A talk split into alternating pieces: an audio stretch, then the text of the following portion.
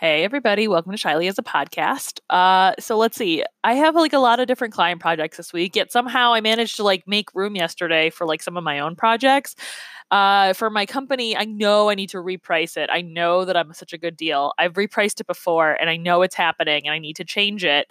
So I'm like actually trying to find help to help figure out what I should do. I need to make some sort of large enough thing that people need to buy a bigger package uh, where they kind of can use it as accountability for themselves, um, but also like you know get what they need from it sooner rather than having to wait every month to do it um, I'm trying to figure out what the best way for that is, and I don't know. I'm asking so many different people, so many different questions. I learned what a product designer was, and they do a lot of research to figure out what the product should be, which is really fascinating. Uh, I have this consulting type project where I'm making discussion guides, so I did a little bit of that today.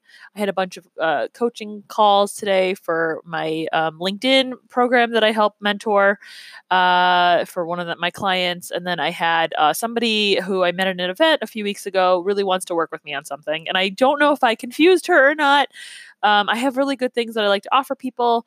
Um, a lot of people I tend to work with are people who are definitely starting out on social media who don't have a ton of experience, and she has a lot of really good stuff there. Um, but there are some things that you know would take her time to figure out in terms of social media that I can help her kind of fast forward that journey so she can get to the next level and have some support on how she's building it.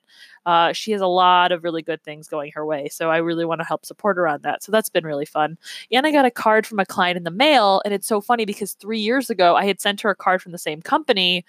And so to see that she has actually fallen in love with that company and now become a member of that company as well for the cards, like was really refreshing. So you never know how life like how I impact life for others. Um, anyway, that and I'm on Apple Podcasts right now. So if you're hearing this on Apple, yay! Talk to you all soon. Bye.